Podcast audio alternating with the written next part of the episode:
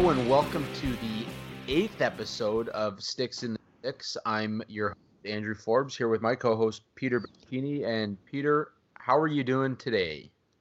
Eight episodes already. We're approaching the double-digit mark. That we are. That, that we are very quickly. Very quickly. That is really something right now. I'm really excited, and I'm doing good, man. Um, waking up after some late night hockey. Um, a lot can be done today as we record. There's uh, the possibility that the Tampa Bay Lightning could end it all tonight on Saturday as we record, but we don't know because you know things happen. It's playoff hockey, but off season is around the corner. Yeah, that's right. And uh, obviously, as the off season goes, we've got a lot to talk about. Um, but uh, yeah, I mean, I want to start off obviously on some maybe more sad news. Um, you know, we whenever we can, we talk about how the the hockey world is a is a big family. It's a big community. Uh, we had two two members of that family uh, leave us over the past week, and uh, just want to pay tribute to Melfort Mustangs defenseman Dylan Ash um, and former Leaf and uh, legend legendary hockey player Bob Nevin passed away as well. So mm-hmm. um, Dylan, um, obviously mourned by his family and friends. Um, you know, gone far far too soon. Um, uh, from what I understand, it was in a in a car accident, and uh, um, you know, just uh, you never like to see anything like that happen. No, not at all. Um, yeah, it's especially when it's a young player like Dylan, 18 years old, like doing everything he can to like make it to the big times, right? He's plugging away, he's working hard, and then all of a sudden his life is just taken too soon. It's an it's an absolute tragedy right now, and he there's always so much for him to like like look forward to his career. He's doing like I said, he's doing everything he can, but it's a shame that it was short lived and his life was taken far too soon. And yeah, you you never I, I mean I've said this before, you never want to see this happen. I mean, especially when again they have their whole entire life to look forward to and now it's just halted. It's at an end and it's that's life, but we are, you know, mourning with family, friends, teammates, everything. Um, this is why you know the hockey community is strong. When things like this happen, we always pay our respects. We always send out our best, and hopefully that you know we won't have to see this again. Yeah, no, I I, I agree, and uh, like you said, gone far too soon. Only 18 years old. Mm-hmm. Um, you know, I just feel like over the last few years, the SJHL has been hit with some some major major tragedies, oh, and oh, yeah. uh, it just uh, it it goes back to the Humboldt Broncos and and just what they you know this the community in Humboldt went through that the uh, mm-hmm. the league as as a as a whole.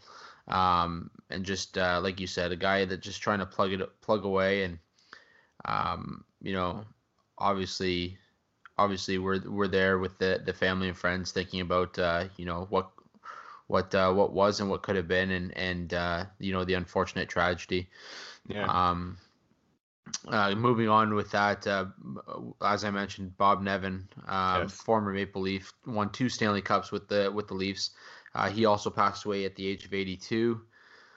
Um, again, another another well-known player by many. Uh, played over 1,100 NHL regular season games yeah. with the Leafs, uh, New York Rangers, Minnesota, and Los Angeles. Um, he put up over 700 points over that span and compiled almost uh, 220 penalty minutes. So, um, again, uh, you know, obviously a, a, much longer life than uh, than Dylan Ash, but uh, you never like to see this kind of stuff happen and um, you know it's uh, it's something we think about uh, on a daily basis when things like this happen. No, for sure, and he's listed as number fifty-one in the 100 Greatest Rangers uh, in a 2009 book, and I didn't know this. Uh, he was the first NHL player to wear contact lenses. Interesting. And I did not know that. That is something to, you know, take light upon because I didn't even know when contact lenses were invented, but I guess it was invented at some point during the 60s. But they had to stop the game because, uh, and allowed players and officials to drop their knees and scour the ice when they were looking for one of the lenses as it popped out of his eyes. And obviously, you know, somewhat of a, of a comedic moment at that moment, but it's still like a big moment in terms of of like how we could f- fix like people's visions and stuff like that. And but yeah, no. Aside from that, he was, you know, a real Maple Leaf legend. Um, like he said, the two Stanley Cups, he will not be forgotten among Leafs nations. And again, like Dylan Ash, our respects and uh, prayers are with him and his family at this moment. Um, again, you never want to see this happen, no matter like what age someone is. You want them to live as long as possible. Um, it's unfortunate that his time came, but we are we will never forget him. We will never forget him. Yep, former captain of the Rangers, won a Memorial Cup with the Toronto Marlboros in 1956. He was also part of a major blockbuster deal after winning two cups with the Leafs in 1962 and 1963. Mm-hmm. Uh, that sent him, Arnie Brown, Bill Collins, Dick Duff, and Rod Seiling uh, to the Rangers for star winger Andy Bathgate and forward Don McKenney. So um, obviously, you know, a major role player for for all the teams that he uh, mm-hmm. uh, he uh, was on, and um, you know, again, just uh, we, we we send our, our thoughts and prayers to the family and friends of, of both individuals. Absolutely, and also ended the four a four year playoff drought for the Rangers at that point. So. Uh, the trade, as much as you know, Maple Leafs, uh, Leafs Nation probably didn't like it at the time. It was a blessing for the Rangers as well. Yes, yeah, no, definitely. Um, moving on, we'll just kind of run through the uh, the remainder of the um, awards that were handed out this week. Uh, yes. Obviously, Roman Josi for the Norris, Connor Hellebuyck for the Vezina, and Leon Draisaitl for the Hart and Ted Lindsay, and Cale Makar for the Calder. Thoughts mm-hmm. on these four announcements? Josi for Norris, I kind of figured that he was a front runner. I mean, John Carlson had like an early start to the season, but it looked kind of like the Capitals, he sort of like dipped in production. But when you're talking about the Norris and you're talking about defensemen, they want all round play. Yeah, put up the points, but you want to see how well you can play in your own end. Josi was by far one of the best players to excel in in that category both offensively and and defensively. And considering the Predators were, you know, kind of a subpar team this year, you know, they had their ups and they had their downs. They had some of their um, issues in their own end, um, but he was a major consistent factor for them. That was the one bright spot for the Predators. Um, led the team in scoring and being reliable in his own end shows that he's deserving of this award. Um, I think the most controversial ones for me were Hellebuyck with Vezina and Draisaitl for the Hart, mainly because I think, I I mean, congrats to Hellebuyck. He did have a really great season, but I think Tuukka should have gotten it. He was among goalies with 30 starts. Rask was first in save percentage, first in goals against, and second in shutouts with five, I believe, so only behind Hellebuyck, and he had an even percentage of 939 to me, he was by far the best goalie in the league. That's just my opinion. And Draisaitl can be gone either way. Yeah, McDavid was out for two to three weeks, and you could say that you know he had an amazing season point wise, but that's why he he was the Art Ross winner. I think it should have gone to MacKinnon because he was just as deserving, and the fact that if you look at the standings, Colorado were Colorado was in second in the West, and Edmonton was fifth. Colorado probably would have had a deep cup cup run had it not been for like you know being, them being decimated with injuries. And MacKinnon was a major factor in both the regular season and the playoffs. I think it should have just gone to him. Um, and Makar, Cale Makar is, I you can't say anything bad about Cale Makar right now, can you? No, and uh, to be honest, I, I agree with you with uh, with Josi. Um, I think it's nice to finally see them talk about a Norris where they're looking at both sides of the game. Mm-hmm. I think for too long, um, they they focused a lot on on uh, point production, and and that to me it doesn't make up the best defenseman in the yeah. league. Um, so I, I I you know Josi was uh, definitely my vote. Um, Hellebuyck was a little bit of a surprise for me in, in terms of the Vezina. I, I again, I think uh, you know, Tuukka definitely was uh, the guy that was on my radar. Um, Hellebuyck, yeah, deserving, sure. C- congratulations for the uh, nomination, but um, to me, wasn't my overall winner. Mm-hmm. Um, I'm gonna kind of go on on the Calder. It, it was a tough decision. Uh, yeah, you know, for me, obviously, Cale Makar is an incredible player. Um, obviously, uh, you know, he's well deserving of the award. That said, I, I think you mentioned it. I think Colorado was they were a playoff team regardless of uh, whether Makar was in the in the lineup or not. Yeah. Um, for me, I think the most deserving rookie of the year, the guy that came out and, and really had an impact on his team was Quinn uh, Quinn Hughes. Oh yeah. And uh, you know, uh, without him, I'm not sure Vancouver is a playoff team. Um, mm-hmm this past season. I, I, think he just came in. He played both ends of the ice. He moved the puck. He had he had vision. He he exited his exited his his own end uh, extremely well. Um, it was just he, he, added more, I think, to his team and and their overall outcome uh, for their season um, than than Makar did. But that said, I mean, you can't really argue with Makar winning the Calder. Um, no. The point production he had is I believe he averaged 0.88 points per game. So just, yes. um, you know, it, it's that one's tough because you, you you almost wish you could hand it to both both kids, but uh, at the same time, uh, you know, I think obviously well deserving for Cale Makar. Yeah, and I think that this award was the most difficult in terms of like who should get it. I mean, Quinn Hughes, like not to discredit him or anything, he would like you said, what he did in Vancouver this year was absolutely phenomenal. But while he may have like you know got the edge when Cale Makar was injured, Hughes only had 53 points, Makar only had 50, and Makar missed 13 games of two separate upper body injuries. If yeah. he didn't miss those games, he still would have outpaced Hughes. He would have hit 60, maybe 65 points at that point as well. So I think maybe, yeah, Quinn Hughes was in the discussion, but I think still Cale Makar was going to be the winner no matter what. But then again, if it was Quinn Hughes, so be it. I mean, again, what he did, even in the playoffs, what he did this year, leading, I think he led defenseman or rookie defenseman in the playoffs at some point. And again, what he's done with the puck, outlet passes, and what you even mentioned about um, zone entries and everything like that, he's just in another level. And I think we're starting to see an emergence of like, you know, young defensemen making an impact in the game, like Makar, Hughes. I mean, we're seeing that with um, Miro Heiskanen right now.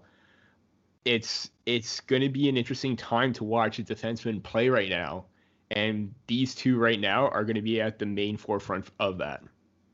Yeah, no, I couldn't. Uh, I couldn't agree more, and I think it's going to be an exciting time to see the way the game changes because it's it's really opened up uh, the mm-hmm. way that it's called now, and it, it, with that, I mean, you're getting a lot of kids coming up with a lot more high end talent, and, and um, they're using that to their advantage, where where they have that open space, they have that room to skate, yeah. and uh, they have that speed. Um, to be quite honest, so uh, it's definitely uh, definitely going to be an interesting time. Um, you mentioned we're heading into the off season, and with the off season comes trade talk, comes uh, signings, um, and the fun stuff. The fun stuff, and we had didn't have any shortage of that in the last week. Mm-hmm. Um, I want to quickly throw it to to Arizona, where um, Nick Hjalmarsson uh, has refused to waive his no trade clause at this point in time. Mm-hmm. Um, a guy that's uh, got a five million dollar price tag on him. Obviously, something that the Coyotes would like to move uh, with with their new GM in place. Um, Hjalmarsson's a 33 year old. Um, he does have uh, he does have that defensive uh, mindset. He's not an offensive uh, defenseman for the most part, but uh, you know here's a guy that uh, they obviously they'd like to shed some payroll. Um, they're they're obviously going to make a run uh, to keep Taylor Hall, but mm-hmm. to do that they have to they have to open up space. And um, you know, what are your thoughts on on Hjalmarsson not uh, not waiving that uh, no trade clause? Well, it shows his commitment to the team which considering their financial situations and what's going on with players getting late pay and stuff like that and the fact that they're cutting salaries during the pandemic is troubling for an organization like that. I mean to see him commit and stay in the desert that's great. But in that essence you know he's going to have to be a cap casualty if they want to keep taylor hall. They want to have some sort of success right? I don't know why he's hesitant on waiving especially with what's being reported right now. Because even if he wants to stay, what's going on in that organization, if I was a player in that situation, this is just me personally, I don't want to have to deal with that extra baggage. I don't want to have to deal with the internal like issues that's going wrong with the organization. You should be able to like, you know, be on the same level with like your coaching staff, GMs, and uh, higher ups as well.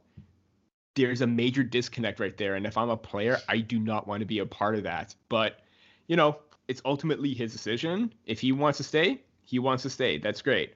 Because, you know, they could use some extra help on the back end. And not only that, or who else are they going to try and move? I mean, you try and move Oliver Ekman Larsson, your captain, eh, because he's at 8.25 mil, I believe. They're in a very interesting situation right now. And it's going to be tough, especially if Hjalmarsson is staying at five million. But we know that Taylor Hall said that maybe, hey, he knows it's during a pandemic. He could take a pay decrease, knowing what's going on.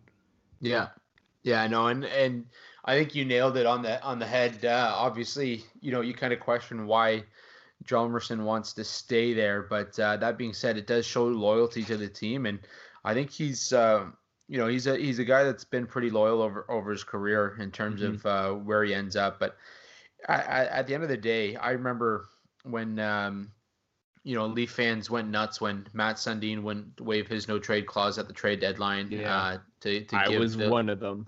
Yep, and and to give the Leafs an option to to move him to try and get some pieces for the future and. Uh, you know, obviously there was frustration there uh, among a lot of Leafs Nation, and I'm sure it's the same with Arizona fans right now. Mm-hmm. But at the end of the day, you have to remember that these players earned those contracts. Um, you, you can't be mad at the the players for wanting stability and and wanting to stay where they are and, and knowing what their future holds. And that's why they put those no no trade clauses into their contracts at the end of the day, it's it's you know the general managers who offer up those no trade clauses. It's the mm-hmm. it's those guys that put them in the in the contracts and sign and sign those deals and pay the paychecks. So I mean, if if that's uh, something that's causing a stir in Arizona, then I think you got to look back to John Chayka, who uh, obviously is no longer there, and mm-hmm. and you know that's that's kind of where your your frustration lies if you're an Arizona Coyotes fan at at this point in time. But um, I, I have no issue with him not waiving it. Uh, like you said, I'm not really sure why he wants to stay there. Obviously, yeah. this is an organization in shambles right now and uh, has been for, for far too long. Um, that said, we've talked about in previous episodes, no teams going anywhere. Gary Bettman doesn't want to move any teams out of out of where they are right now, and um, you know it's ultimately up to him whether he wants to stay or not. And at this point in time, it looks like he wants to be a part of the the solution rather than uh, um, move on from it. So yeah, um, you know, kudos to him for for the loyalty and and hopefully it works out for him in Arizona. Yeah, I'm just looking at cap friendly right now. 1.116 million in projected cap space. 37.3 allocated to forwards. Clayton Keller making the most of 7.15. 28.6 allocated defense and because of Nick Hjalmarsson and Ekman Larsson's no movement clause, you're you're in a tough spot if you're trying to move people and create space. So they, yeah, like you said, they're in quite a bit of a jam right now, and not to point the blame, but yeah, it was under John Chayka's watch. So it'll be interesting to see what Armstrong does because this is a big situation right now in Arizona. Yeah, and uh, you know, obviously moving on from that, uh, we had uh, another trade in the NHL. Uh, and once again, it was the Pittsburgh Penguins that were involved in the trade. Um, Patric Hornqvist going to Florida for mm-hmm. Colton Sceviour and uh, Matheson. So defenseman Matheson. Matheson. So um, obviously Pittsburgh's kind of in the same boat. They're trying to shed some salary cap. Um, what are your thoughts on that trade? I was kind of shocked because it was initially reported by Kevin Weeks, or from what I saw, it was being reported from multiple outlets. But the first one I saw was from Kevin Weeks, Hornqvist for Matheson's. I was kind of confused because I think Matheson is a major defensive liability, but I love the energy that Hornqvist brings. So I love this deal for Florida, but I did not like it for Pittsburgh whatsoever because it did not make any sense to me whatsoever. Um, again, Hornqvist brings the grit, energy, and a net front presence. Net front presence. I can't speak today. Oh my god. Yeah, I was very confused, but now that Colton Sceviour is going the other way, I do like him. Um, it gives them some boost uh, up front for the Penguins, but at the same time, taking on Matheson's contract, it's for what he's doing right now. I do not like it one bit for Pittsburgh. I think it's another big mistake on their part, and it just seems like the moves that they're making right now are just major major head scratchers right now. Yeah, no, 100%. And I, I, I completely agree. Obviously, we we uh, talked a lot about the captain deal and and kind of question that one, and and now we're kind of in the same boat, questioning it again for Pittsburgh on mm-hmm. on this deal.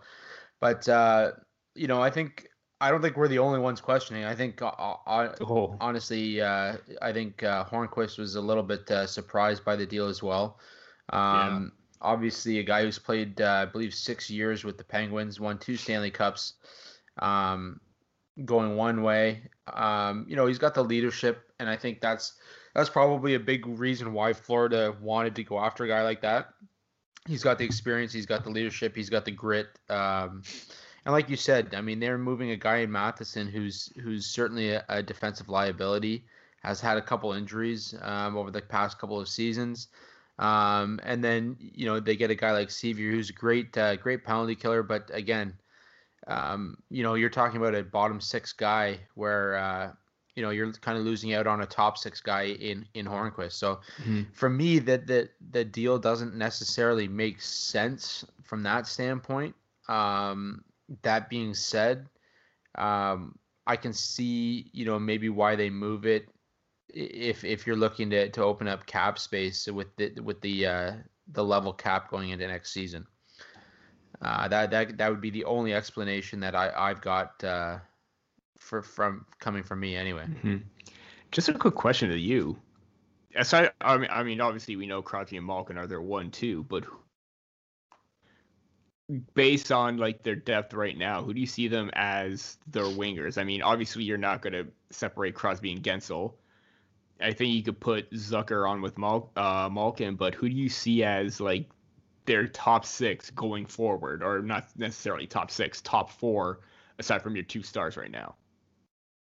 Um, I think you're definitely talking about, you know, Kapanen's probably going to be in the top six. Um, I, I, could see him probably on the on the right side with uh, with Crosby and Guentzel on the on the top line. And then mm-hmm. I would say your your your other guy is probably Bryan Rust. Um, obviously Rust had a had a good year last year, and and I would call it a breakout season for himself. But uh, yeah, that's kind of where I'd be sitting at this point in time. Um, you know, had you not moved Hornqvist, you're probably talking he's in the top six, and either Rust or Kapanen moved down. But mm-hmm. um, you know, I don't think their top six is as let's say scary as it once was. No. Um, obviously the wingers, uh, and and to be honest, Jason Zucker had you know he had a good good run in the last little bit of the season with Pittsburgh, but I don't think he's he, he's not the perfect fit for for this Pittsburgh team up front in my, in my opinion. Um, mm-hmm. I think he excelled uh, with Minnesota because he got ice time and he and he saw the puck uh, a lot more. But you, when you're talking with like Guentzel and Crosby and Malkin, you're talking about three guys that possess the puck, uh, you know, for for most of the game or most of their shifts, anyways. Um, and yeah, it's just um, I I just think that they've they've actually downgraded over during the off season um, thus far, unless unless like I said they're they're looking for some way to open up cap space and make a move. That's that's all I can think of. Yeah, I mean, as at this point, yeah, happening taking over that top six spot. I mean, they brought him in to possibly play that role and maybe get him jump started with possibly Crosby. But again, we've seen Kapanen play in the top six with Tavares and Matthews.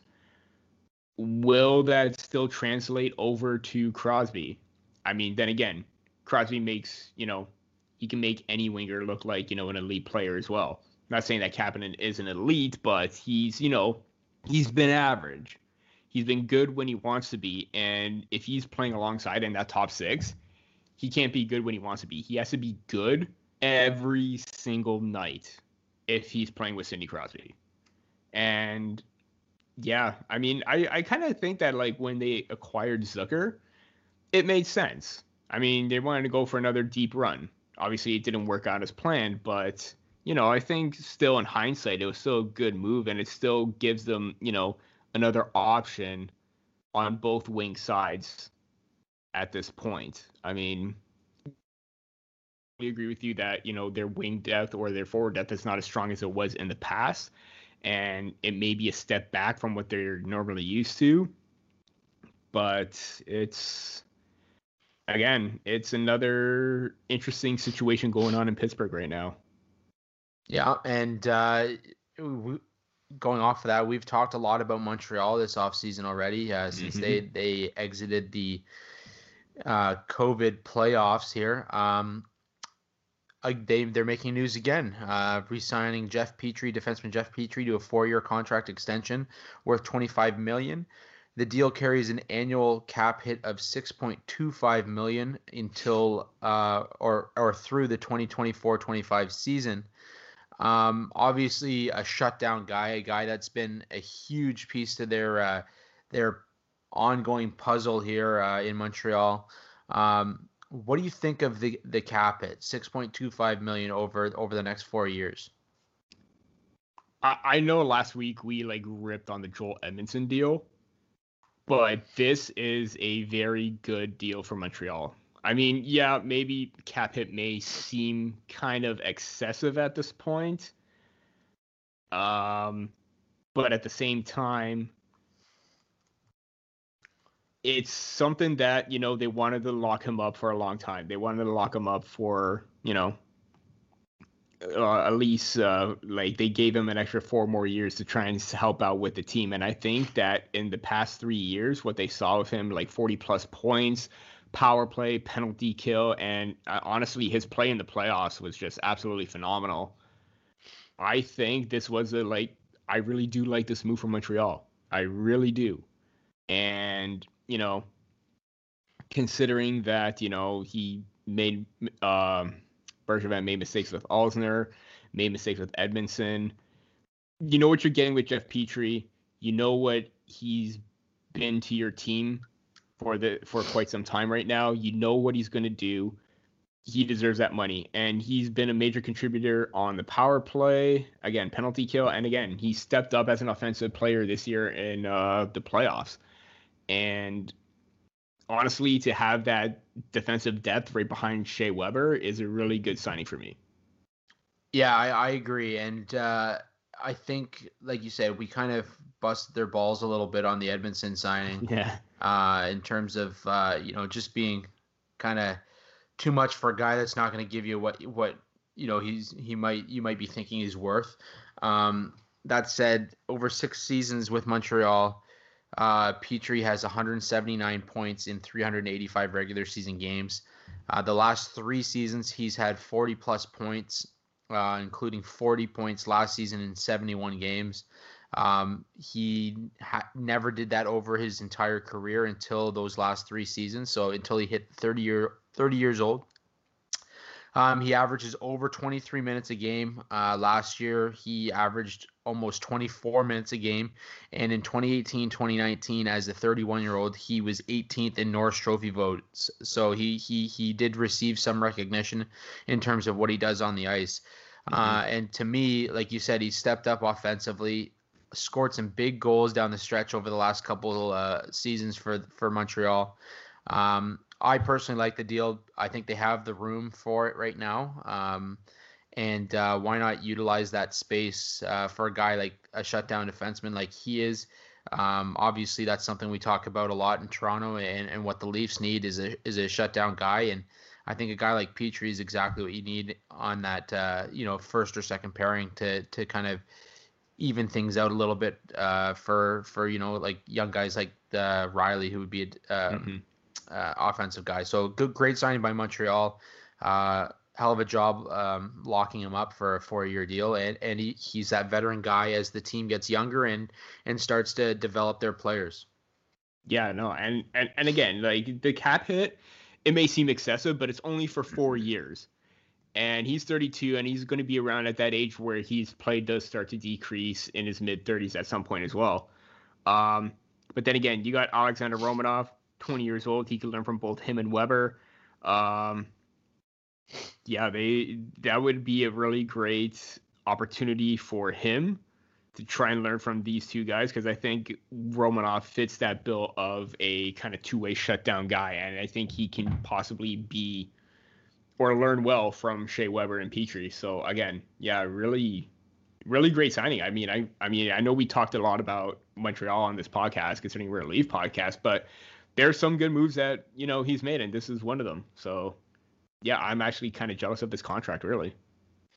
And a little bit more Montreal talk for you. Um, obviously, there was a lot of discussion around uh, former Leaf uh, Ty Domi's son Max in the playoffs mm-hmm. as he centered the fourth line for Montreal. Um, a lot of conversation of whether he wanted out or or what was happening there his agent came out and did uh, clarify, um, saying that uh, he was a, he was very distraught by the comments many made when he returned home to Toronto, and his location was changed on his social media from Montreal. Mm-hmm. It wasn't a statement of discontent with Montreal. It was simply a young man on social media changing the location to where he was residing. If he were in Florida on vacation, he would have put Florida. That's how crazy it is. It's shameful that some in the media would portray this as a slight against Montreal or the Canadiens. This is a talented young man that only dreamed his whole life to have the opportunity to play on a Canadian team. What are you buying that? Are you buying that he is content in Montreal or is this a uh, backpedal trying to save any sort of relationship with Montreal if he were to stay there? I mean, it's said that we have to point to someone's social media nowadays to figure out what's going on. I mean, it's kind of like the Kyle, the Kyle took Toronto Maple Leafs out of his bio, right, on Twitter, and then everyone is just like, no, and then all of a sudden he puts a picture of himself as a Leaf back, and it's like, yes, he's going to resign, and then it's like, nope, he's gone. Um, it's kind of weird how we're in that situation in this in right now in this day and age. Honestly, I really don't know. I mean, yeah, you could buy the fact that like, oh yeah, you know, I'm going to California. I'm going to change my location to California. But really, is that what's really going to be on your mind to change your location to where you are? I mean, even if you just posted pictures about where you are, we know where you're going to be. We know you're going to be in Florida. We know you're going to be in California. Um, I don't know. I'm just going to throw out the Maldives or something. You want to go on a tropical getaway or something. But change your location that to me i'm not really buying it it's possible but i'm not for a second buying it whatsoever i think there is some disconnect maybe i don't i again i this is more like gossip in high school and i'm like kind of over it but yeah i mean i don't i really don't know what to make of this i really yeah. don't yeah, no, I'm like you. I, I'm trying not to read too much into the location change. Um, you know, it is what it is, and and you mentioned it. It's it's so sad that we're we we dive into people's social media now just to see where they're going to sign next, or or or if they're if they're content with their their current location. But um, I do think there's some discontent there. Obviously, this is a guy that he he's not wanting to play fourth line minutes, and mm-hmm. um, you know, you have to look at, at his history. He came from the London Knights where he was a star player. He he went to Arizona where he played big minutes and was and was a key for them. And now he jumps into Montreal and he starts his career off there, you know, playing an important role. And, and all mm-hmm. of a mm-hmm. sudden he's sitting fourth line uh, in the Stanley Cup playoffs. Um, so I, I do think that there's some discontent there, and uh, I, I wouldn't be surprised to see Montreal maybe move him at some point down the road. Um, that said, uh, you know, like I said, I don't want to read too much into his location change. It is what it is, and yeah. you know, um, if if we do see a move down the road, I you know, it like I said, it wouldn't be it wouldn't surprise me, but um, at this point in time, uh, I'll I'll stick with the agent and uh, you know kind of side with what he's saying and yeah. believe that there is no there's no um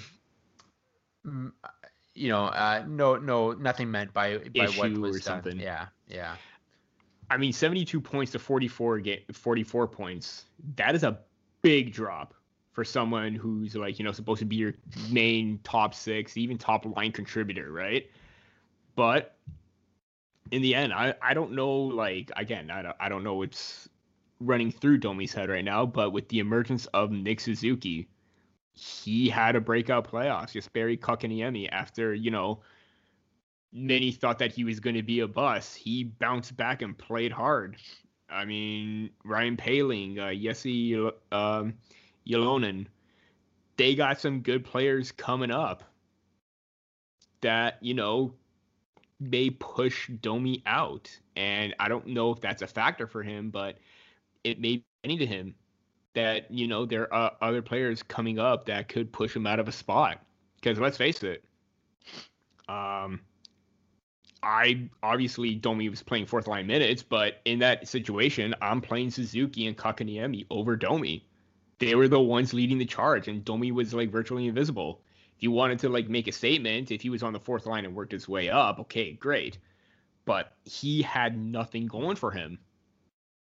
Yeah, no, and I, I agree. Like that's a major drop off. I think right now they can eat up the cap, um, but it, there's going to come a time where where Domi's expendable, and I, I, uh, like I said, I wouldn't be surprised to see him moved at some point uh, mm-hmm. before his contract's up, and um, you know whether he's he's still with Canadian team or not, I, I just don't see it being Montreal, especially with the 16th pick that they have this year. Yeah, so they've got That's... a lot of ta- talent in the pipeline, and and uh, you know it's it, it, it really gets uh, you know it forces players to almost try and play outside of their their comfort zone, and and I think that's kind of what's happening with with Domi right now. Mm-hmm. Um, but uh, talking about uh, potential trades, uh, one guy that's been discussed quite a lot uh, heading into the offseason is Patrik Laine in Winnipeg um, former second round or second overall pick uh, behind Matthews. Um, you know, had an unbelievable rookie season. Kind of has faltered a little bit in the last couple years in terms of uh, his play and injuries, and um, now Winnipeg is discussing whether he's their guy and uh, whether or not he will be moved. And, and according to many reports, right now they are listening to offers. There's no guarantee that they move them, but they are listening to offers to see what's out there. Um, is he a guy that could be moved this offseason? Again, that's a really tough question. I mean, I don't know. Are the Maple Leafs involved? Because it seems like whenever there's a star player, you know, Maple Leafs are always involved. Um, yeah, I. It's an interesting situation right now. I, I've I've never seen something quite like this. I mean, they thought that he was going to be, you know, one of their main guys going forward, but the fact that maybe he's not getting that chance playing on the top line with Mark Scheifele, and I think that you know, you've seen what he can do. You've seen that he can shoot the puck and be a lethal sniper. Um, if they don't feel that he's that kind of guy anymore, they could look to upgrade elsewhere. We know they're kind of thin on defense right now. Do you try and move him for a guy that could fit into your top four? Um, again, and, and I think this is why we love the offseason so much because players that we don't think can move are in the rumor mill and possibly can move. And if this does happen, yeah, I it kind of doesn't fit well with Winnipeg right now because you have a solid top six right now. You know you've got Wheeler, Kyle Connor, Laine. I mean, honestly, as a top line of Scheifele, Laine, and Connor, that is like that matches up with like you know Stamkos, Kucherov points. Um, that that would be like one of the top lines in the league. To me, if there's anybody that should be moved on Winnipeg, I'm thinking at looking at moving Nick Ehlers more than I am at Patrik Laine right now.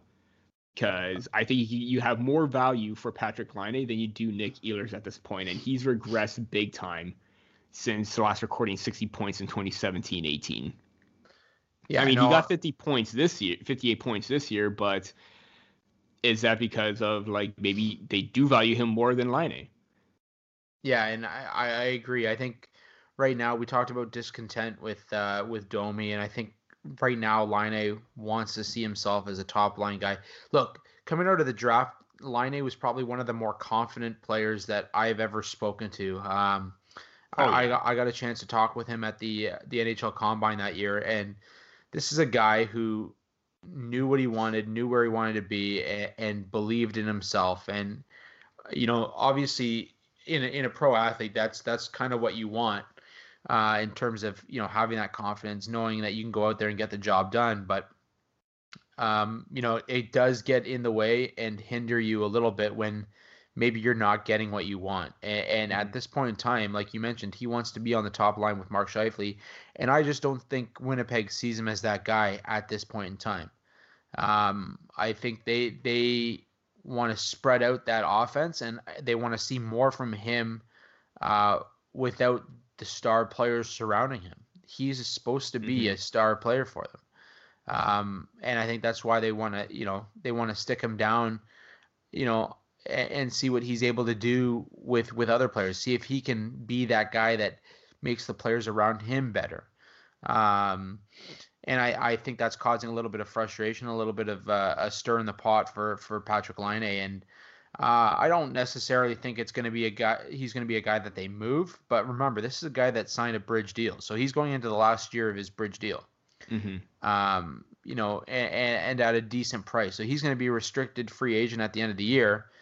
Is he a guy that maybe maybe Winnipeg doesn't want to give the money to? He's let's be honest, if he doesn't get the money he wants, he's holding out. Oh yeah, so I, I, I really do this, think sorry. that no, no, I, I, I just wanted to get this point before I forget. I really do think that you know you're talking about the contract.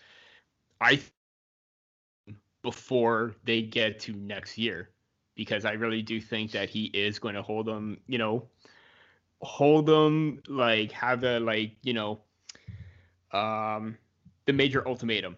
Give me this, or you know, trade me. So I'm thinking they may want to avoid that this year and have to deal with then have to deal with that down the line. Yeah, no, I, I completely agree. I think the I think the contract's a big deal. Um, he's gonna want a big payday, and I just I don't think I don't see Winnipeg as a team that's interested in giving him that with mm-hmm. the players they have up front along with him. I think they're getting more production from a guy like Kyle Connor, from a guy like Mark Scheifele. You know, uh, I think they value Nikolaj Ehlers to a level that maybe maybe they would be more willing to pay him that big payday rather than give it to Laine. And and maybe that's where this is is leading. Um, and that's kind of like the the smoke underneath the fire that's uh, being lit right now in the media. So yeah. Um, definitely something to keep an eye on. Uh, I don't see him going anywhere in the next in the next year, but uh, maybe come next off season you see a sign and trade or, or something along those lines as well. Yeah. Yeah, I'd be shocked if he's moved this year at this point. But then again, like you said, I'm valuing Kyle Connor and Nick Ehlers more than I am Patrik Laine.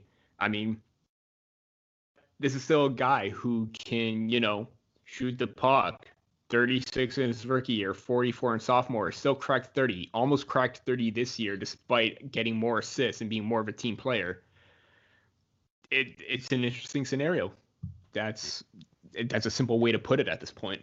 Yeah, no, definitely. And, and uh, talking about players that could be available, um, obviously, you know, Ottawa uh, making some major changes this offseason won't bring back Craig Anderson. Uh, have placed Bobby Ryan on waivers uh, mm-hmm. for the purpose of a buyout. Um, right now, the longest serving Sen is going to be Colin White, who has 155 regular season games under his belt. Yeah.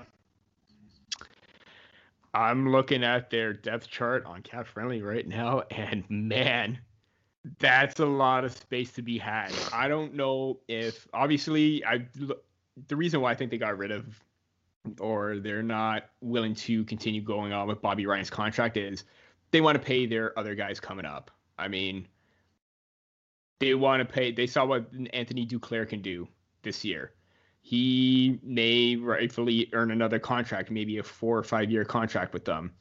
Um, but let's not forget, there's going to be other players coming in cheap that may bode in their favor. There's Josh Norris, there's Logan Brown, there's Alex Formenton and Drake Batherson. All of them are still on their ELCs and are RFAs at some point in two to three years' time right now.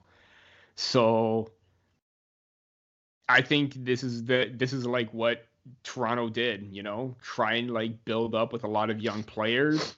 Obviously, they needed probably surround them with some more depth um, guys as well, veterans to help teach the kids go in the right direction. But they got a lot of space and a lot of roster spots and a lot of money to try and utilize right now. They're at 43 million with a cap hit.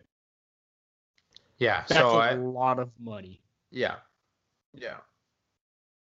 Obviously, uh, like I said, you know, I think I think they're in a full full rebuild, full reset. Um, they, they they'll go out and sign a few guys, and obviously they're gonna have to fill the fill the net uh, with with Craig Anderson being gone. But uh, you know, this is a team that's probably not going to compete for the next couple of years.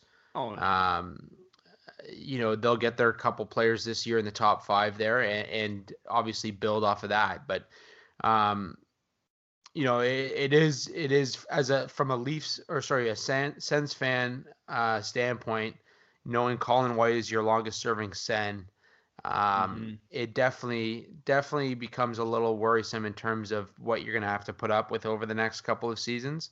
Yeah. Um, you know, we talked about Bobby Ryan and uh, him coming back from his uh, his um, his his little absence as well. Mm-hmm. And uh, you know, I think you know this is guy this is a guy who's going to look for a bounce back, and, and it might be a, a, a good veteran signing for a team uh, at some point this offseason to just pick him up for a year and see what he's able to bring. Mm-hmm. Um, you know, he he's got something to prove and and, and a chip on his shoulder, and, and it's definitely going to be interesting to see if he lands somewhere um, this offseason. And as for the Senators, I mean you know enjoy enjoy the ride because this is going to be a, a long process and it's not a two to three year rebuild. It's a four to five year rebuild and i think it's mm-hmm. going to be it's going to be exciting when they get there but uh, they got to do it right. Yeah and i totally understand what their reasoning buying bobby ryan out of his contract. I mean it's at a high cap hit. I mean granted he did have a rough year and he's had a rough couple seasons to begin with over the last few seasons. But like you know, he was able to overcome it, and we saw what he did in his first game back. He's got a lot to prove, and like you said, he's got a chip on his shoulder. But I'm, I'm at the point now is why not keep him for you know maybe another year or two until some of the younger players get more comfortable with the environment, and then buy him out. Yeah, yeah, no, hundred percent. And uh, you know, it's it's one of those things that you're just gonna again we're we're gonna keep an eye on and, and see how how Ottawa does this offseason. But I can see them making a couple of moves uh, just to to shore up that uh, that team for the next little while until they can get those young guys going and, and really develop uh, their pipeline. Mm-hmm. I'm just gonna throw this out there again: seven picks in the first two rounds. So if we think that they've you know, have a good prospect system coming up, they have a chance to be one of the best, especially in a deep draft this year. Oh, oh yeah, no, for sure. And that's that's what it's all about is building building your pipeline and, and developing from there. Um, going off of that though, let's get into our Maple Leaf talk. That's why you guys come here. That's what yes. we want to talk about. Um, forget the other teams for now. Forget the other teams. We're done with them. We talked last week about Manny Malhotra coming in. This yes. week we talk about Paul McLean coming in uh, for the Maple Leafs as an assistant coach. Good signing. Uh, for me, I like it. There's a lot of a lot of experience there. Um, understands the game, sees the game well. Wasn't always my favorite as a head coach, but I think as an assistant, he really brings a lot to the table. Mm-hmm. And he was in a serving uh, as an assistant under John Tortorella this past year, if I'm not mistaken. Correct? Yes, he was. Yes, he was. So, yeah, he's Paul McLean's a Jack Adams winning coach. He was an assistant under Tortorella, Jack Adams winning coach. He has the pedigree and he has the knowledge of the game, like you said, to help out a younger, a younger, not necessarily like obviously he's inexperienced because he's only had one year, but a guy like Sheldon Keefe to help him out. And honestly, I I love this signing, but like Manny Malhotra, that signing came this signing came out of nowhere and I was absolutely shocked. I'm just scrolling through my Twitter feed and I'm just like Maple Leaf Twitter. Oh, they signed Paul McLean. I'm like, cool. I had to do a double take because I'm like, wait, what?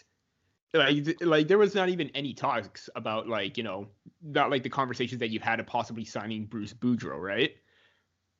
Malhotra came out of nowhere. McLean came out of nowhere, but I love these signings no matter what. And according to Jonas Siegel, um, he's going to be sort of that eye in the sky role for the coaching staff. So he's going to possibly also be Keefe's right hand man, overseeing everything, giving him information, giving him suggestions on what to do.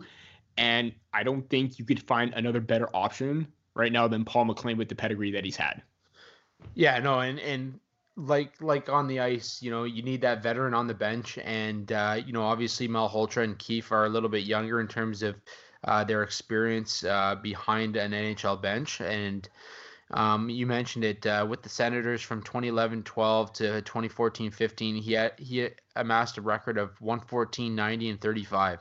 So I mean, you know, uh, going back to the Senators for a second, this is a team that obviously was better when he was behind the bench um, and, and uh, he really he showed what he was able to do, and um, you know I think I think it's great bringing in that uh, that veteran leadership behind the bench as well. I think it, mm-hmm. it's going to add a lot to what we see from Keefe, what we see from Malhotra, and, and uh, in terms of getting this uh, this team over the hump. Yeah, I mean, I honestly, I mean, we saw it, like his record too. He was an assistant under Mike Babcock in Detroit. Um, worked under Bruce Boudreau, who they've also been again rumored to be in the mix with, but I don't think that Bruce Boudreau would possibly be in the mix right now. But how cool would it be to have McLean and Boudreau work under the same regime of Sheldon Keefe? I think that encompasses everything of like experience behind the bench, helping out a younger coach, eye for the game differently, and try and get that good balance of the old school mentality with the new school mentality.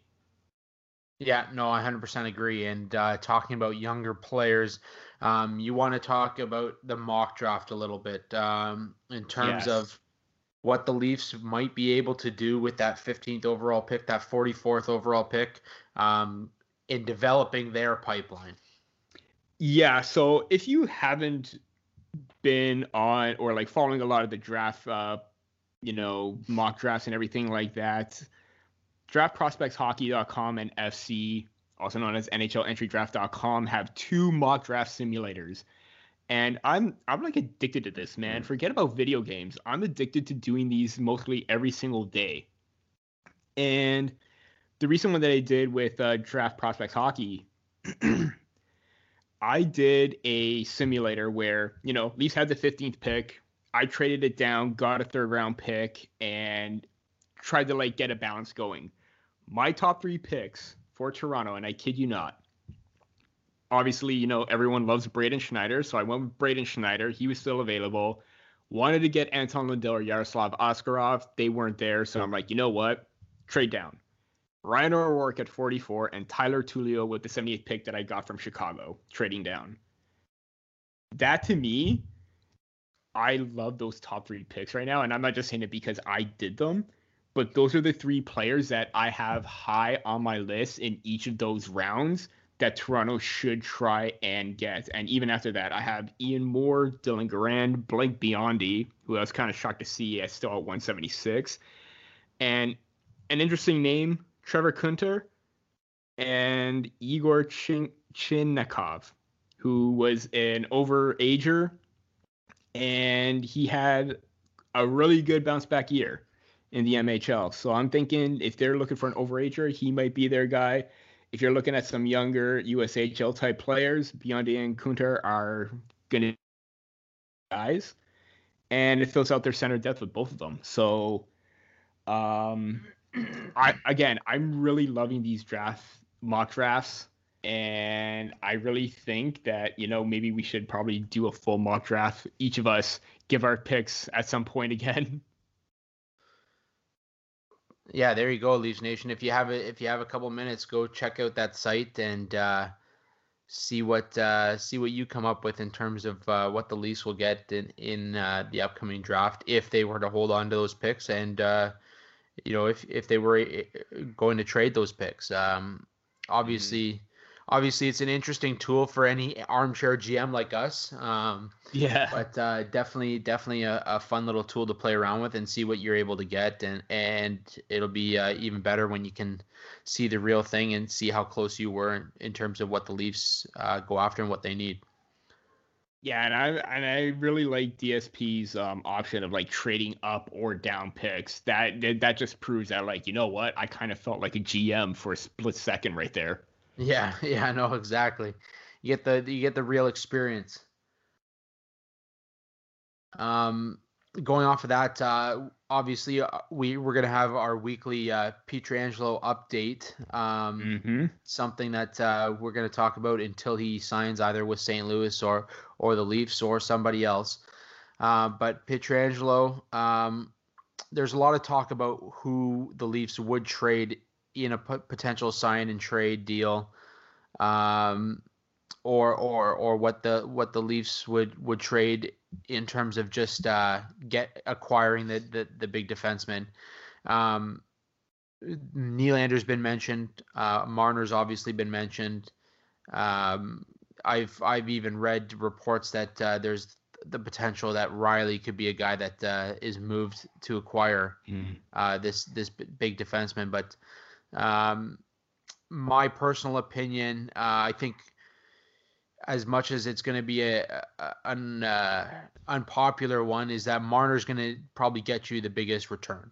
I absolutely I do think, I do think that if you're going to move something in uh, with the interest of getting a big return, Marner's your your top guy.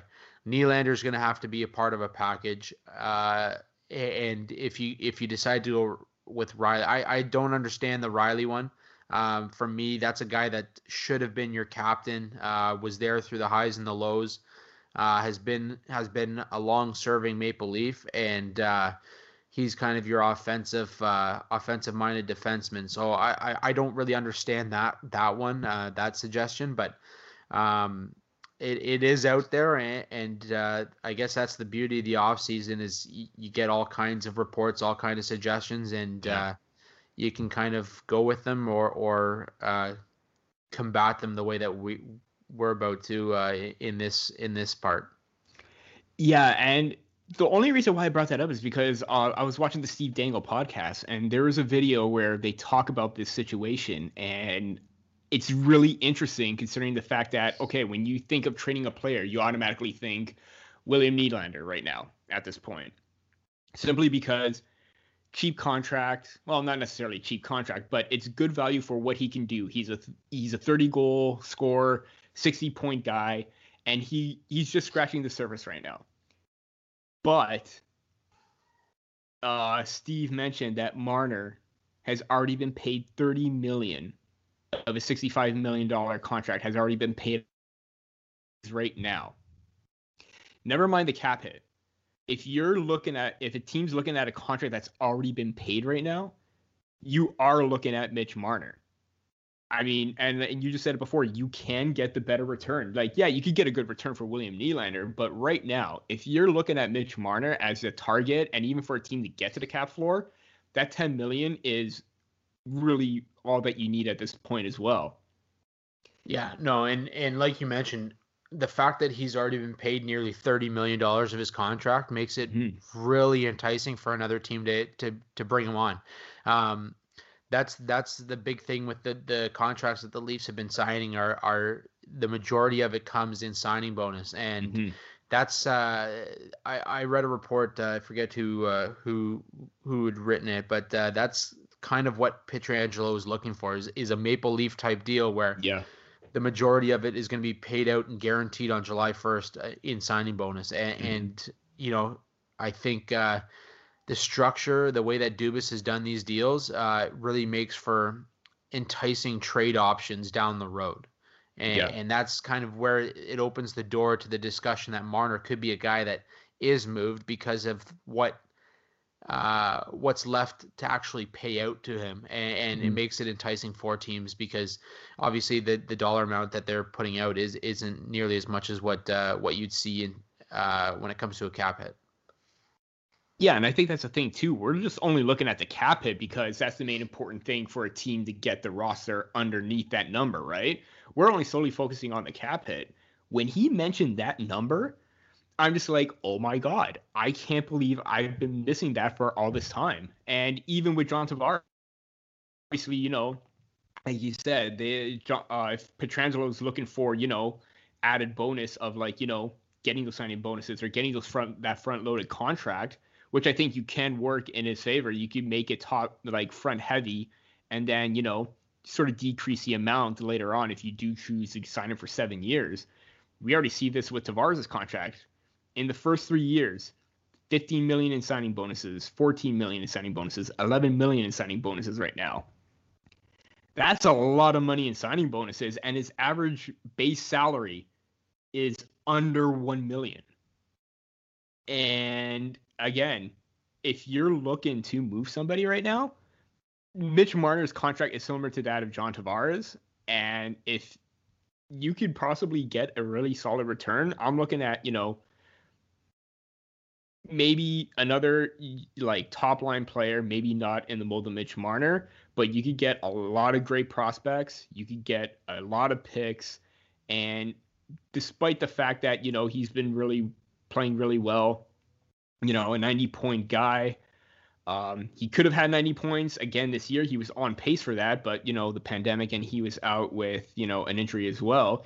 You're losing Marner and his ability to have more assistant points and PK time, but you're still having that offensive threat and William Nylander still on your team. And this is where I think it gets interesting right now. And if you do move somebody and it is Mitch Marner, oh man, I don't know what's going to happen because there's like Mitch Marner is split just like William Nylander split. You have people who love him, you have people who not necessarily hate him, but hate the contract and the way he held out. You have William Nylander, people love him. I'm one of those. But you also have the people who hate what he did holding out for the contract and signing with like two minutes left. So either way, you're damned if you do or you're damned if you don't, no matter which player is gone. Yeah, no, I completely agree, and I think uh, it'll, like we said, um, this is going to be a discussion we probably have right up until uh, Pietrangelo signs or or a move is made to to acquire him. Um, but uh, definitely, definitely something to keep an eye on, and it'll be interesting to see what the Leafs do if they go down that road. Um, as we talked about with Mark Masters a few episodes ago, mm-hmm. they're not done. They're not even close to no. being done. Um, but for the time being, I think we should throw it to our guest for the episode. Uh, he's one. Think we should. He's one of us. Uh, one of the hockey writers. Uh, a longtime writer for the hockey writers, credentialed with the Erie Otters of the OHL as well as the Columbus Blue Jackets. Um, a, a, great, a great writer, a great uh, discussion haver. Let's let's create a new term there. Love it. Um, a guy that uh, you know I, am fortunate enough to call a friend. Uh, I, I meet up with him every year at the combine. Um, but uh, I'd like to throw it over to Mark Scheig. All right, folks, we're honored to, to be joined by our uh, Mark Scheig, uh, obviously our credentials manager over at the Hockey Writers, one of the greats uh, at the Hockey Writers, uh, longtime writer, uh, credentialed with the Erie Otters and the Columbus Blue Jackets. Mark, thank you so much for coming on. We're honored to have you, bud. Oh, hey, um, Andrew and Peter, thanks for having me. Really appreciate it. Um, obviously, we want to get right into talking to you about the Columbus Blue Jackets this year. Um, you know, obviously, our our show is a Toronto Toronto based show, and uh, you know, Maple Leafs Blue Jackets that play-in round, uh, it was definitely something to watch. Mm.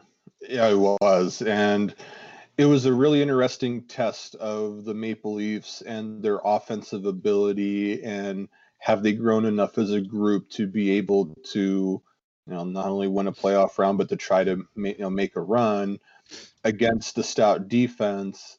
You know, who's going to come out on top? And you know, if Columbus was going to win, they're going to have to get timely scoring, and they were going to have to play out of their minds um, on defense, and that's what they did. The goaltending was just outstanding throughout that whole series. You know, despite the game four collapse, they were able to come out in a game five on Toronto's home ice and shut them out. So it really showed just how stout they really were, but it also shows that the Maple Leafs have some work to do, and they're going to have a very mm-hmm. interesting offseason coming up. Um, some very important decisions to make as we know the core, but they've got to be able to fill in the gaps with not the most money in the world. So, you know, Kyle Dubas has a really hard job ahead of him. Mark, you just mentioned the, you know, the difference between the two teams, the stout defense of the Blue Jackets, the high end offense of the Leafs, but you also mentioned that they got timely scoring. They yep. got the great goaltending. How is it that this team was able to accomplish this without necessarily having the pieces that they had previously last year when they swept Tampa Bay? I mean, there was no Bobrovsky, no Artemi Panarin, no Matt Duchene. How were they able to do this? Well, Seth Jones was still there. Mm-hmm. Zach Werenski still there.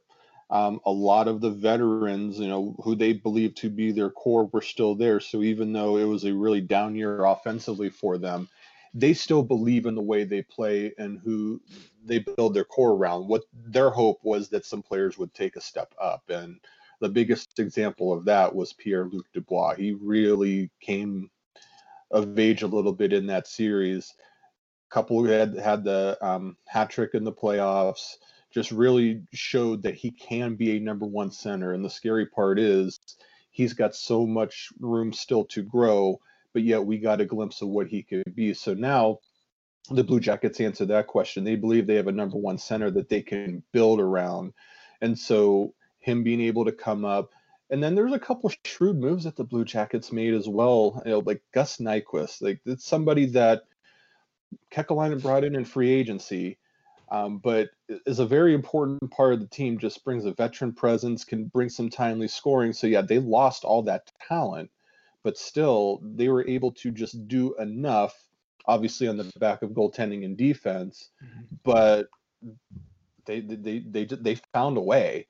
Now that said, they really have to address that moving forward, and that's why this offseason is going to be just as um, interesting for the Blue Jackets as it is going to be for the Maple Leafs because there could be some um, explosive stuff going on depending on what kind of a deal they can find. You mentioned uh, Pierre Luc Dubois and his kind of breakout playoff, his breakout season. Um, you know, is it a testament to what Tortorella is able to do behind the bench? Obviously, we saw the interaction between the two of them early in the playoff round. Um, and, and the, you know, Tortorella takes a lot of criticism for how he is with the media, but he seems to find a way to get these young guys to to buy in and develop their game into playing his system. Is that a mm-hmm. testament mm-hmm. to how he's able to coach, or or are we just finally getting to see the the Dubois that they took fourth overall? That's a little bit of both, and that's actually a really good question because the Blue Jackets knew when they selected Dubois third overall, they thought that he could be a center and a dominant center.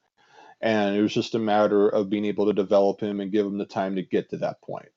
But at the same time, John Tortorella deserves all the credit in the world. That's why he was a finalist for the Jack Adams Award because mm-hmm. I think the thing that a lot of people tend to not know about Tortorella is we see the media rants. And you can have everyone's going to have their own view of what of how he handles the media, but what he does with the players that he has, the way that he's able to lead them and sometimes motivate them. I mean, we saw the exchange as you mentioned with Dubois. It's not that um, Tortorella is trying to demean him at all. He Tortorella understands that Dubois has just so much more to give, and that's that's the approach that he takes. He sees that, you know, he goes into them and end up being a little bit of an argument, but that's heat of the moment. That happens. That happens in hockey. But then the way that he responded to it, he's able to get players to respond to him in such a way because he takes the approach of honesty all the time. He doesn't hold back any punches he doesn't sugarcoat anything. He's completely truthful whether the player wants to hear it or not. And I think players really appreciate just how open and honest that that direct line of communication can be. And you know, it's that leadership skill that he brings to the team in which players respond to that. And a lot of players at the end of the day say, you know, Torts is the best coach I've ever played for because they know where they stand. You know, I said no no um, punches pulled or anything like that it's it, it's a really good working relationship that um he, that they end up having, and it'll be interesting to see how they're able um, to even bring more out of Dubois as we move forward. Mark, you just mentioned the relationship that the players have with Torts right now. Um, when he first came in with the Blue Jackets, do you see a difference or a difference of the attitude that the players had with Tortorella then and was there like a major transformation up until this point right now? Because you're saying that like you know the players love him, they love the blunt honesty that he gives. Um, was there any doubts that the players had of him beforehand, or was it very mutual from the very beginning? Well, it seemed very mutual from the beginning. They knew what they were getting from him because he's been in the league a long time and widely considered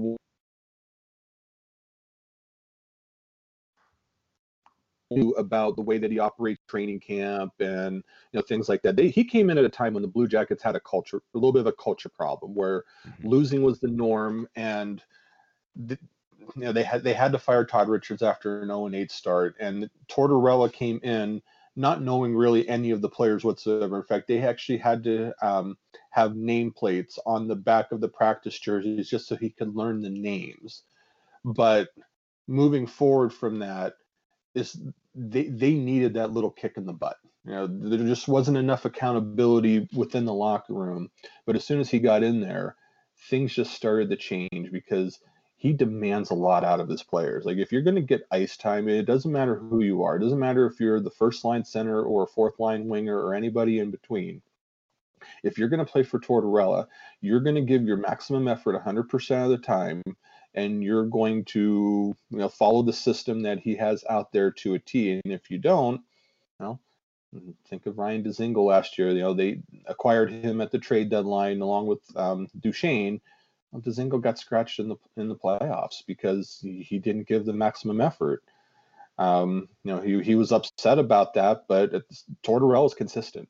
He wants his players to be accountable and to give 100% maximum effort. And from that point, if I'd say from like the second year on, you know, th- there's a winning culture in there now. And I think that's the greatest, one of the greatest coaching jobs he's ever done in the National Hockey League. I know he's won a cup, but he's converted the Columbus Blue Jackets from a laughing stock to now, you know, being in the playoffs for four years in a row, one of the more respectable franchises in the league. And I think that that's one of the more underreported aspects of what he's doing. Like the media focuses on his antics, but the job he's done in transforming Columbus is nothing short of spectacular. As our in-house OHL guy, uh, Mark, um, yeah. we, we we got the chance to see a little OHL content in uh, that play-in series with Liam Foudy, uh, former London yep. Knight, and obviously Nick Robertson, um, former Pete. Um, what you know what can you kind of give us from from what you saw those two play obviously robertson came out in the final game uh, for uh, in place of Andreas Johnsson uh, me personally i didn't think that uh, that was a, a, good move by the leafs but mm-hmm. um, you know two guys that obviously have the speed and, and the, uh, the the high end skill level to to make it in this league uh, what did you see from those two Robertson's a player, and I I tend to agree with you that I know they were trying to get a little bit of a boost, perhaps with Johnsson coming in. Like maybe that would carry on the momentum from the end of Game Four. It just it, it, unfortunately it fell flat, but um, I can't wait to see what Robertson ends up becoming. He could definitely be an impactful forward for many many years on the Leafs. Just what he was able to do in Peterborough, especially in that last year, his last OHL year, until you know coming on the Leafs. It's just a matter of time. You know, and the thing that he's got, he's got the speed, he's got the skill. He's a good player for this day and age of the NHL, and for the Leafs to get him where they did um, is good work by Kyle Dubas. Um, so I do expect that he'll make an impact as we as we move along here. Um, Foudy, same thing. He's a little bit of a different player. He's got the speed but I think he's a little more well-rounded. Um, you know, he's had a very interesting year. He went from playing against Jack Eichel in Buffalo to playing against Shane Wright a couple nights later because of the weird, weird situation with the um, Columbus injuries. To go from playing against um, the number two pick in the 2015 draft one night and then hopping back over to London and playing against um, an exceptional age player in Shane Wright. So um, he went back to London and became better defensively. That was the real focus for um, Dale Hunter um, and Foudy. And it turned out, you know, Connor McMichael was the one that had the really good year in terms of offense. Who was the London Red Tilson recipient? It was Liam Foudy. It was because of everything that he did, not only offensively, but he became a leader and more accountable defensively and you could just tell that time in the NHL for him as an emergency call up, his confidence grew leaps and bounds. And it's no wonder Tortorella turned to him in the playoffs. And you know, you you you know the quote he had. He said he's got balls, and he scored a huge goal in that game five and was noticeable. So he's he's going to be a player. He's going to be someone that can be depended upon. Um, offensively, defensively, on the penalty kill, perhaps even on the power play. They they for even foresee him as a possible future center. So both Robertson and Foudy are are going to be good players, it'll be really interesting to see the development path they take moving forward. Mark, you had a piece about, or you got a not necessarily a piece, but a series going on about potential trade partners with the uh, Columbus Blue Jackets, and one of the first ones was about uh, the Toronto Maple Leafs. Um, you suggested Nyland, William Nylander for David Savard and Jonas Korpisalo. Do you feel that that is still something that both teams should look at? And well, I just want to get your take on getting to that proposal. Mm. So that series, you know, is is really just that is, is trading parts. So it's finding a team and seeing if there are players that could be a potential match. And mm-hmm. if you're looking at it from a Blue Jackets perspective, they need scoring. They were 27th in the league in goals, and in the Tampa series, they played they lost all four games to Tampa by one goal. If they had a difference-making forward or another scorer, maybe that's a different series. So looking at the Leafs, looking at the cap situation they have, you're not trading Auston Matthews.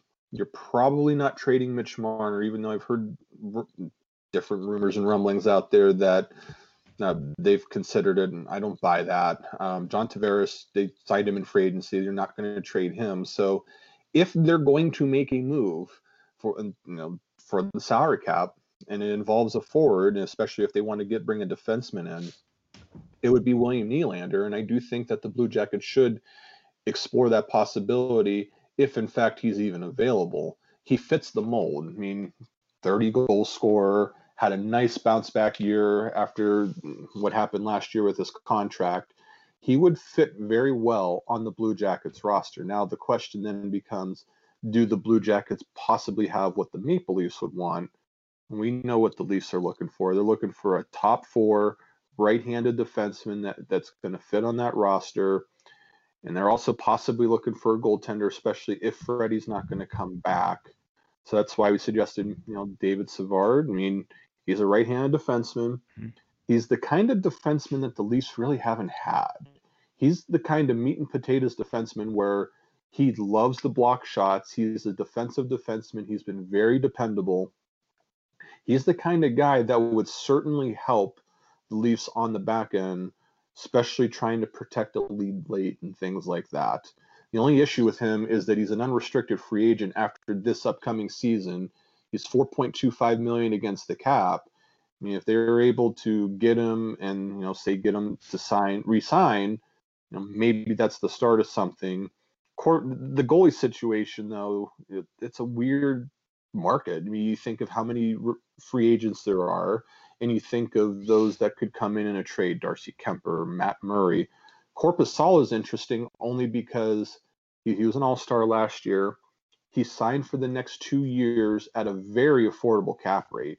You know, we're talking under three million dollars. So if you're if you're a cap strap team looking for a significant upgrade, you know, you have him locked in for that low of a rate. The Blue Jackets would only trade him in a situation where a good forward comes in. Would that trade ever actually happen? I'm not sure. I, I, think the Leafs would honestly want a little bit more. You're talking about a legitimate 30 goal scorer for a guy who's about to be a UFA and a goaltender. I think the Leafs would want a little bit more out of that, but at least in terms of a potential match, like, is there a player on each roster that the other would be interested in? There's no question about it. It's just a matter of are they serious about it and does it actually fit the plans moving forward? Goaltending in Columbus, obviously, there's no question that you guys have had, uh, you know, um, some pretty solid performances from Korpisalo and Merzlikins. Um, mm-hmm. There, there is a decent depth chart there for you guys uh, in terms of what what's next. Um, when you talk about the Maple Leafs, they've had uh, they've had a chance to really build their pipeline in terms of uh, the forward position and, and defense position. Uh, when it comes to goaltending, though, it, it almost seems like Toronto's going year by year. What can they get? Um, you know, obviously Anderson over the last few seasons, but there's talk, as you mentioned, that they could move away from from Anderson and, and look another direction. Yep. What has gone into Columbus's drafting of goaltenders that has made them so successful in that position? Great question. And it's it's a huge part of their success today. And it comes down to their scouting department because they have a way with um, looking at the draft and you look at the guys that they have in right now and their position. Korpisalo was a third round pick. Merzlikins was a third round pick. Um, they got Veini Vehviläinen in the sixth round. They signed Matiss Kivlenieks off the street as a free as an undrafted free agent. They got Daniil Tarasov in the middle rounds of the draft, and he was widely regarded as one of the best goalies available the year prior, but he suffered a gruesome knee injury. The Blue Jackets knew enough about him to say, you know, we're going to take him anyway because we feel like he's going to be really good and we feel like that he's over his injury concern.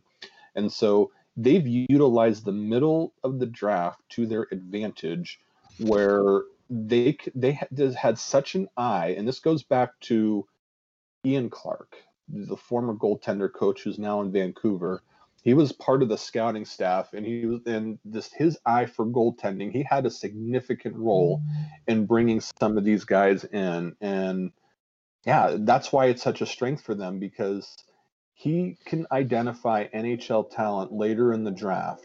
And that's why he, he was able to bring these guys in when they did. And for all those years while clark was in um, with the blue jackets it was a significant advantage for them.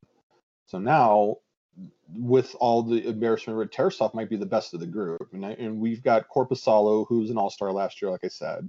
We have Merzlikins, who's got the even higher upside than that. And yet Tarasov might even be better than both of them. So they do have an embarrassment of riches. So they can afford to let Korpisalo go, but only in the right deal. You know, they can elect to keep both Merzlikins and Korpisalo, and they might have one of the best one-two young tandems going into next year to go along with Jones, to go along with Werenski. They're going to have another year of Ryan Murray. They're going to have they're they're set, except at forward. And if the right forward comes along, you know, if William Nylander is truly available, you know, maybe you have something there. But it starts with scouting and it starts with being able to ace the draft. I think they actually prioritize trying to get a goalie every year, and they're able to do it late because of the way that they're able to identify talent not only here in North America but around the world. Mark, there's been some rumblings out there right now and rumors about Alexander Wennberg possibly being bought out. He holds yep. a cap hit of 4.9 million. Um, honestly, I'm just trying to figure out. Um, he was in a really great spot a few years ago. I mean, he seemed like a really promising prospect. Um, you know, almost recorded 60 points in 2016-17, and just seemed to, you know, continue to digress in terms of development. Um, I'm just trying to figure out what like is that the reasoning why they're thinking of just saying, okay, you know what, you've had your chance, you're still not meeting our expectations. This is our direction that we're going to go. Hmm. He's a very interesting situation for a couple of reasons. Um, you think back to that 2016-17 season, you're right. It, it seemed like that the arrow was pointing up. You know, they signed him to a six-year deal at almost five million per based on that season because they felt like that he was going to continue to produce and possibly even get the number one center role. But then, so we came to find out it just did not happen. And you know, there's a couple theories out there why. You know, we talked about Tortorella earlier. You know, there's some players that don't really thrive in that sort of a system, and you do kind of wonder if maybe he you know was a little bit of a part of that it's well documented the um, issues that they have had but then he played well in the playoffs and had that one incredible goal um, in game two against Tampa Bay where he walked around a defender and made a nice move to beat Vasilevskiy. So the talent is there. It's just not nearly been consistent enough. Um, you know, the j- kind of joke around Blue Jackets fans with him is that he doesn't shoot the puck. You know, he tries to always pass the puck, but when he shoots the puck, you know, he, he can demonstrate that he can score, and Tortorella just hasn't really been able to get the best from him. So why would he be a buyout candidate now with three years to go? Well, look at his age. He's right. He's 20. He just turned 26 three days ago. But with the memorandum of understanding, he would be treated as a 25 year old. So why would that be important? That's important because according to the CBA, at 25 and under, a buyout is one third of the remaining contract. At mm-hmm. 26 and over, it's two thirds.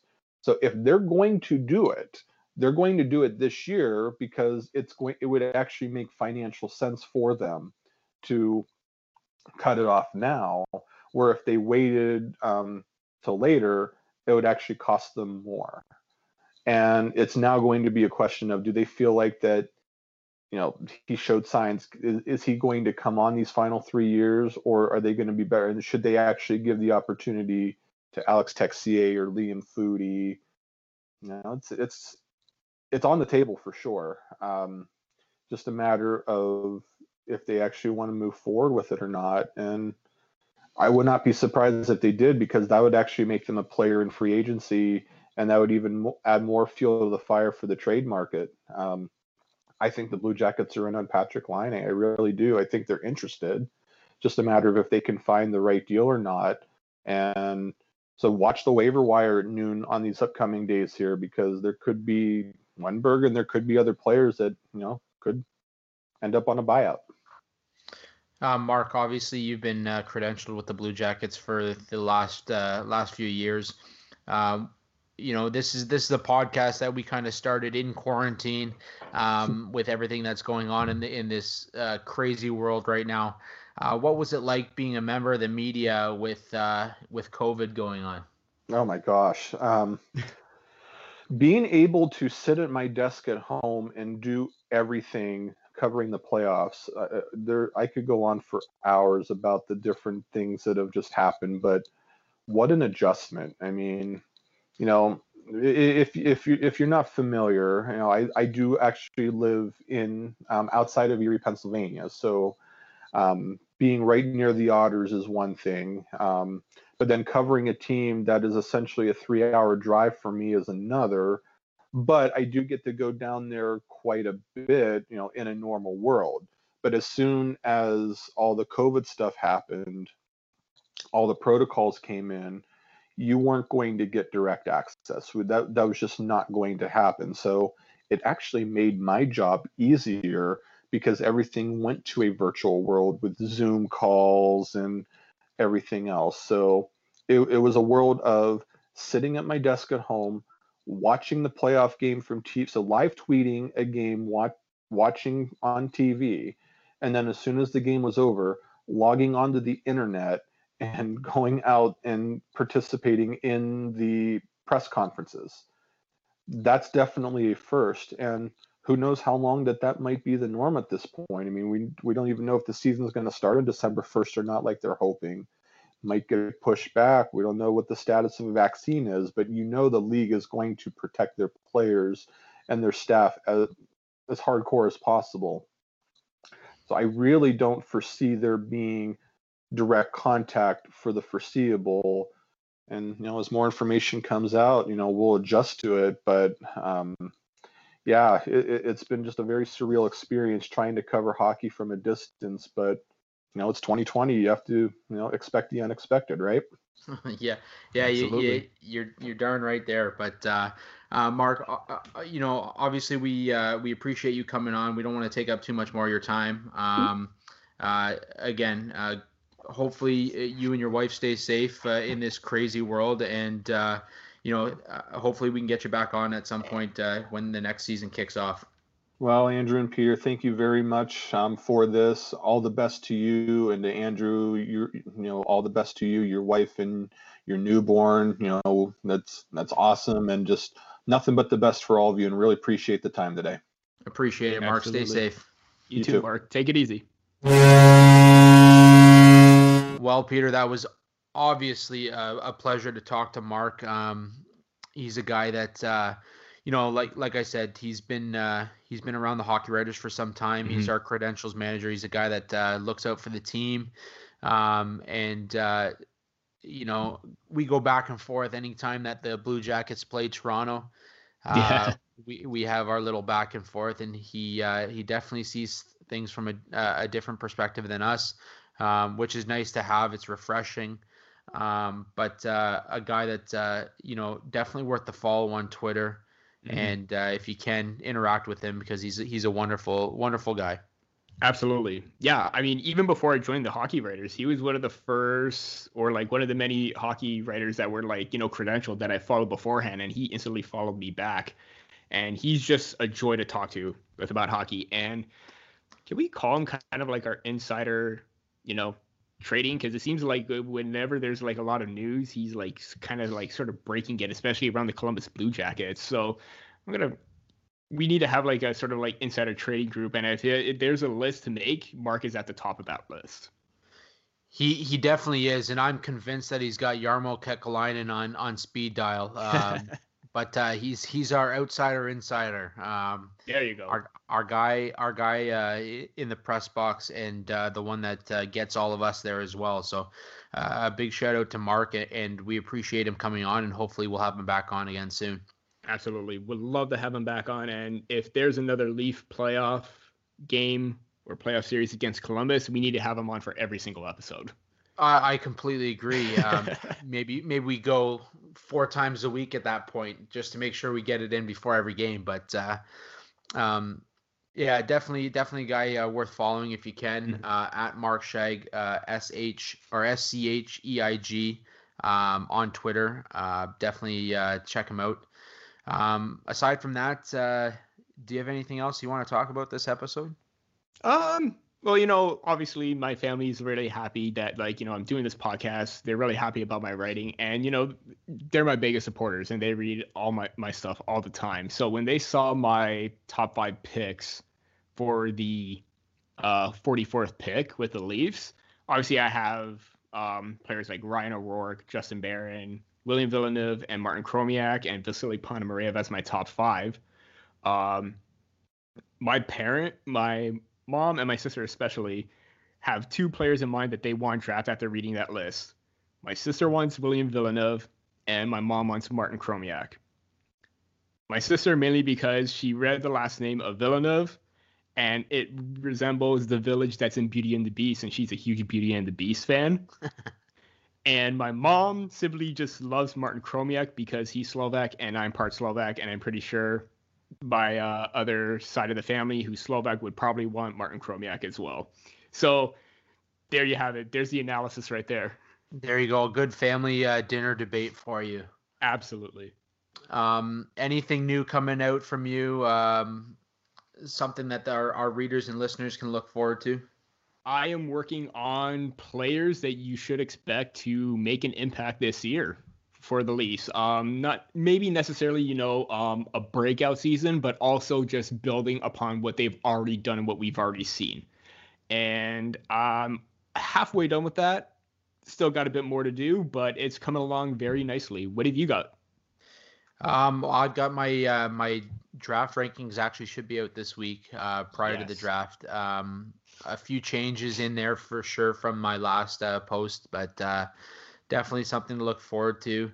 Um, but I do want to talk about this really quickly. I want to talk about this documentary de- documentary I've been watching on on Netflix, and mm-hmm. I've been huge into the documentaries, the docu series lately, mostly true crime. That said, I saw the Carter Effect, and I had to turn it on.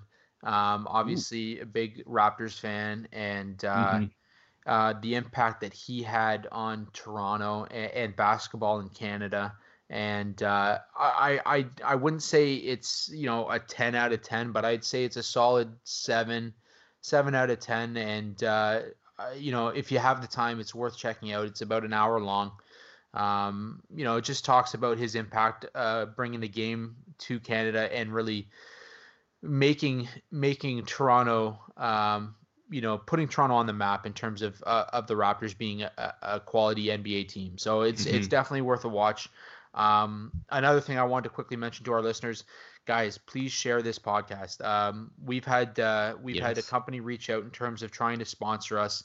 Um, obviously, we have to get our listens up a little bit, uh, but you know we're out here slugging on, on Saturday mornings, wanting to bring you guys hockey news, wanting to bring you guys our opinions. Um, you know, whether you like it or not, uh, we, we love to hear if you disagree. We love to hear if you do agree. Um, but share with your friends. Let them know that what's going on. Um, you know, we love we love interacting with our listeners, and um, you know, we want to get that sponsorship because we want to make this show better for you, and we want to make it a better product uh, all around. So um, definitely have a listen. Hit that download button. Hit that follow button. Mm-hmm. Uh, throw us a, a, subscribe on iTunes, uh, rate us on iTunes. Do what you have to do to just yeah. help us out a little bit. It takes five seconds of your time, um, and, and, obviously both Peter and I would really appreciate that. So, thank you again for listening in this week, uh, Pete. A great uh, episode, and uh, I look forward to another week full of uh, off-season trade talk and, and signings. Absolutely, yeah. And just to build off what Mark said, I mean, I'm seeing like, you know, the popularity of some of our episodes on iTunes. It's really great. If you like it, continue listening, continue uh, subscribing, liking, whatever it is that you're doing right now. We appreciate all the support and we would like to continue doing that for you guys. So it's much appreciated. All right, folks, have a great weekend. We will be back next week. Have a good one.